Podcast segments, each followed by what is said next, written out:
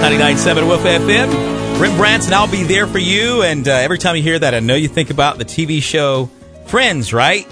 Well, it was on this date in what year that this was must watch TV.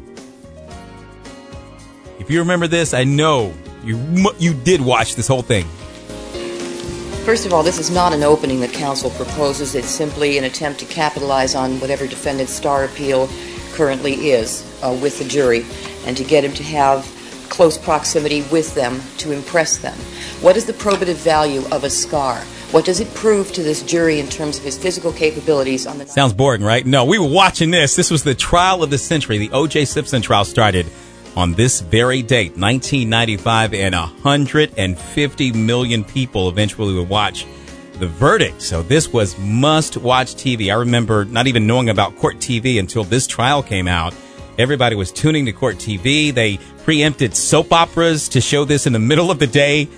Trial of the century it was O.J. Simpson's trial uh, for the murder of uh, Nicole Simpson happened on this day in 1995. I knew you'd know that.